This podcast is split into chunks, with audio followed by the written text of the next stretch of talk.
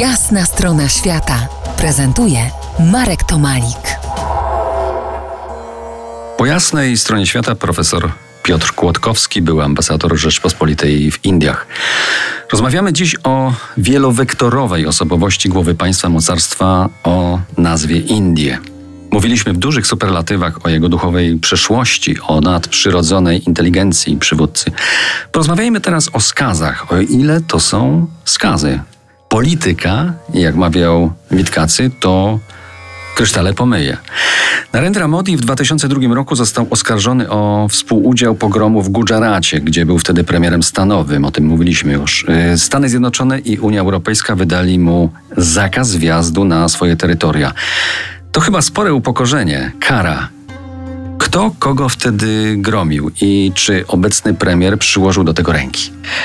No, z tym mamy pewien problem, bo ostatecznie został oczyszczony przez Sąd Najwyższy z tych zarzutów, no ale sprawował wtedy jednak funkcję premiera rządu stanowego, taki odpowiednik e, naszego Wojewody. marszałka bardziej. E, nie tyle wojewody, co marszałka, ponieważ pochodził z wyborów.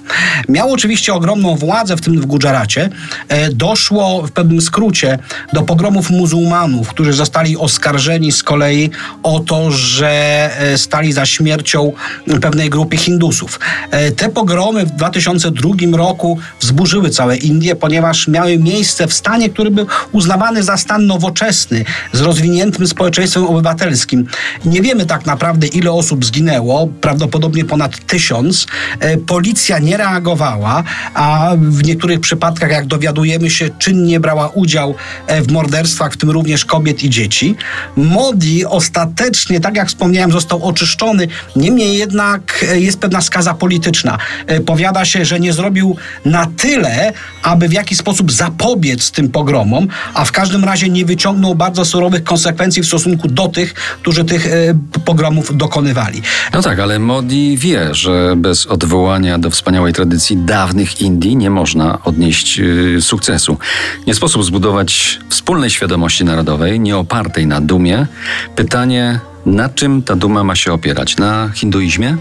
W dużym stopniu tak. E, Modi oczywiście wie, że Indie są krajem, w którym mieszka prawie 200 milionów muzułmanów, a więc ogromna liczba. To w praktyce trzeci kraj, jeśli chodzi o wielkość wspólnoty muzułmańskiej, ale on przede wszystkim mówi o wielkości dawnej tradycji hinduistycznej, o tym, co tworzyło starożytne Indie i co dzisiaj jest widoczne. Chociażby propagowany przez niego Dzień Jogi, e, obchodzony na całym świecie i to pewnie zdumie- zdumiewające, ale w Nowym Jorku na Times Square setki ludzi ćwiczyło jogi, co było symbolem wielkości kultury indyjskiej.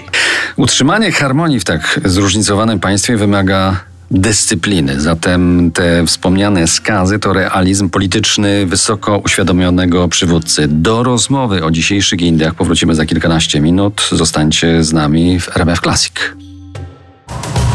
To jest jasna strona świata w RMS Classic.